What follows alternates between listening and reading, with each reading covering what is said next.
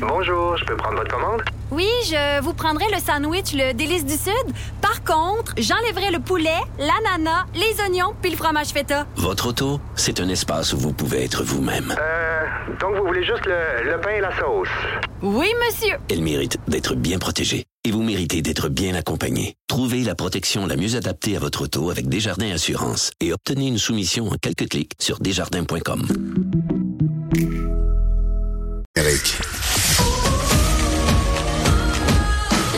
enjeux, les vraies questions.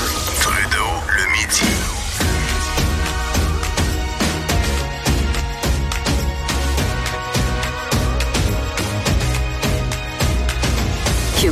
Ça fait déjà un bon petit bout qu'on a l'impression qu'on est en manque, en mal de confiance envers nos institutions au Québec, que ce soit le système de justice et euh, parfois la police au cours des derniers mois, de dernières années. Notre vision, notre opinion, notre compréhension du travail de l'UPAC, euh, la confiance est, pas mal affectée. Mais là, ce matin, c'est un peu le summum. Là.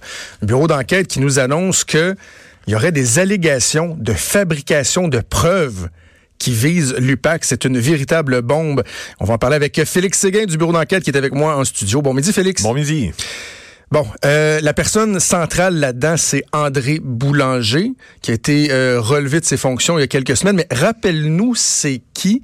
Et entre autres, le rôle qu'il avait joué dans l'arrestation de Guy Ouellet, parce qu'il avait marqué l'imaginaire un peu à ce moment-là. Oui, André Boulanger, là, euh, il avait été mis sous les projecteurs, en fait, pa- tout de suite après l'arrestation de Guy Ouellet, puisque c'est lui qui avait fait ce fameux point de presse, là. Euh, Il était flanqué de Robert Lafrenière et de Marcel Forgette à ce moment-là, dans lequel, parce que tous les journalistes qui étaient à ce point de presse posaient la question, est-ce que vous avez piégé euh, Guy Ouellet? Il dit non. C'était un appât. C'était un appât, c'était un test d'intégrité, a-t-il Oui. ajouté. Oui.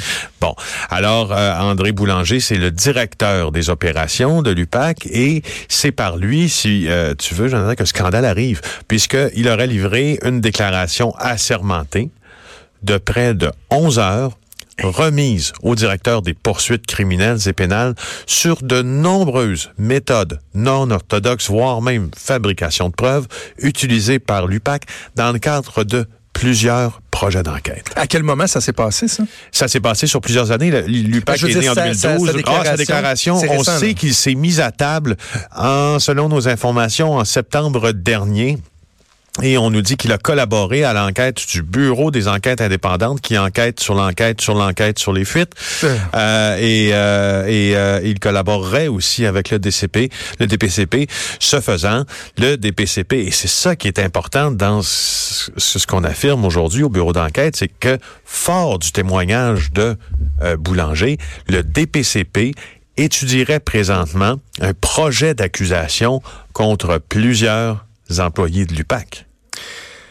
T'imagines? C'est- immense. Mais euh, euh, allons dans les faits. De quoi parle-t-on lorsqu'on parle de fabrication de preuves dans ce qui, dans ce qui est allégué? Là? Écoute, euh, on a une bonne idée de tout ça, sauf que, à vrai dire, là, ce n'est pas euh, confirmé par assez de sources indépendantes pour qu'on puisse s'avancer là-dessus. On en a une bonne idée. Il y a beaucoup d'informations qui circulent. Je peux te dire une chose, c'est que euh, il avait marqué l'imaginaire euh, Boulanger pour quelque chose qui est probablement revenu sur le tapis. Tu sais, quand euh, Guy Ouellet est arrêté dans l'affidavit du fameux projet A, là, le projet qui concernait Guy Ouellet, c'est le projet A, dans cet affidavit-là, euh, Boulanger affirme qu'il était sur la 20, l'autoroute 20 à un moment donné, et puis, oublie pas, là, il est directeur des, des opérations de l'UPAC. C'est pas un patrouilleur de la Sûreté Non, du non. Québec. là. Puis à un moment donné, il intercepte une voiture pour un excès de vitesse, 114, je pense, sur la 20. Et là, hasard, c'est Guy Ouellet, comprends-tu? Et Sur tout le lequel monde il sait que enquête, les enquêteurs au placé s'amusent à intercepter des voitures qui roulent sûr. 14 euh, de km heure au-dessus de la limite. Ben c'est ça. Hein? Ben oui. Alors bon, alors tu vois, il y a plein de petits trucs comme ça qui, comme on, comme nos sources disent, ne sont pas raccords dans les affidavits. Euh, Est-ce que ça peut être de ça dont il est question et de d'autres affidavits dans d'autres projets d'enquête? Peut-être. comme je le dis, on peut pas le confirmer avec assez de sources indépendantes pour pouvoir soit l'écrire dans nos- le journal ou le dire dans, dans un reportage télé ou à ce micro. Donc là, il y, y a deux avenues qui sont euh, absolument essentielles à aborder. Il y a les impacts que, ça peut avoir sur des dirigeants, sur des gens en place à la Sûreté du Québec. On pense par exemple à Martin Prudhomme qui a été relevé de ses fonctions, Robert Lafrenière qui a démissionné euh, un peu dans, dans, dans la tourmente si on veut. Donc là, ce qu'on pense, c'est que, tu l'as bien mentionné, il pourrait même avoir éventuellement dépôt d'accusation. Je dis pas nécessairement envers les deux personnes que je viens de mentionner, mais qu'il y aurait plusieurs personnes qui pourraient être visées carrément. Là. Ben justement, et si ces personnes-là sont visées, c'est que euh, M. Boulanger deviendrait, au fond, le témoin de la couronne et le témoin principal de la couronne dans ce dossier-là. Et s'il devient le témoin principal, euh, sa crédibilité là sera scrutée à la loupe. Ses actions seront, sont, sont scrutées à la loupe aussi. On peut se poser la question a-t-il eu une forme d'immunité, M. Boulanger, en collaborant avec le Est-ce est-ce DPCP? qu'on sait s'il s'est incriminé, lui, dans ces déclarations-là? Ben, normalement, lorsqu'on devient parfois là, le témoin de la couronne, puis le témoin étoile, si tu veux, là, il y a souvent des privilèges que l'on accorde à certains Ouais. témoins là euh, que, que bon évidemment s'ils s'incrimine dans, dans s'ils s'incrimine dans un article euh, du code criminel on n'a pas le choix de le poursuivre mais souvent on peut offrir des immunités aussi. Alors on ne sait pas si c'est arrivé. Ce qu'on sait c'est que ça pourrait être leur témoin vedette advenant une poursuite L'autre impact fondamental, c'est sur des procès qui sont en Ben cours, oui. des enquêtes en cours. Ben oui. Euh, évidemment, bon, le plus important, on passe au procès de Nathalie Normando, Marc-Yvan Côté Mm. et, et les autres co-accusés. Euh, ça pourrait carrément faire tomber des enquêtes ou tomber des procès si ce qui est allégué touche ces enquêtes-là, évidemment. Mets-toi dans la tête d'un avocat de la défense, même pour les procès en cours, mais pour les procès euh, passés également. Mets-toi dans la tête d'un avocat de la défense qui, si à un certain moment donné, il y a euh, des accusations qui sont déposées, des verdicts qui sont prononcés qui impliquent la fabrication de preuves ou des questions de, de, de fuite d'informations euh, qui pourraient venir influencer des procès à l'UPAC, quelqu'un qui a été accusé, condamné dans le passé, a-t-il eu droit, selon son avocat de la défense, à un procès juste, Juste. et équitable, ce- ce- sachant cela maintenant? Alors là, on pourrait commencer à invalider des verdicts passés. On pourrait commencer à, demander à la Cour supérieure de se pencher sur des, cau- des causes en cours, euh, puis qu'il y ait des, des, des, des dans, plusieurs procès. C'est un, ça pourrait devenir un micmac incroyable. La fabrication de preuves, Félix, il me semble qu'on voit ça dans des films, dans la fiction, des, policiers véreux qui veulent, qui sont prêts à, tout pour arriver à leur fin. Si on parle, par exemple, par, restons peut-être au, Québec, là, dans notre histoire récente, c'est quelque chose qu'on a vu, ça, de la fabrication de preuves? Oui. Ou- ouais. Oui. La commission Poitras, là, qui a été tenue à la fin des années 80, commence avec une allégation de fabrication de preuves concernant une enquête de la Sûreté du Québec qui se portait sur le clan Matix, là, qui contrôle le port de Montréal. Oui, oui. Commission Poitras. Ensuite, euh, dans l'histoire un peu plus récente, en 2016, euh, émission d'une demi-heure euh, à JE sur des allégations de fabrication de preuves par l'escouade des enquêtes internes du SPVM, qui a mené à quoi?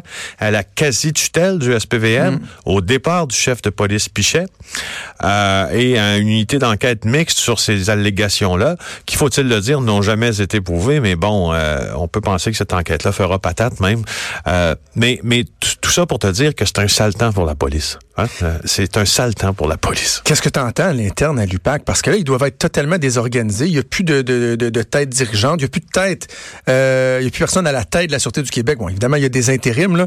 Mais il y a une espèce de flottement. Ça doit être le bordel total. Ben, c'est que, en fait, on, on nous dit que euh, Frédéric Gaudreau, qui est à l'UPAC présentement, est probablement l'un des policiers les euh, plus outillés au Québec, puis probablement l'une des têtes policières là, qui pense un peu en dehors de la boîte, là, pour calquer l'expression sur l'anglais.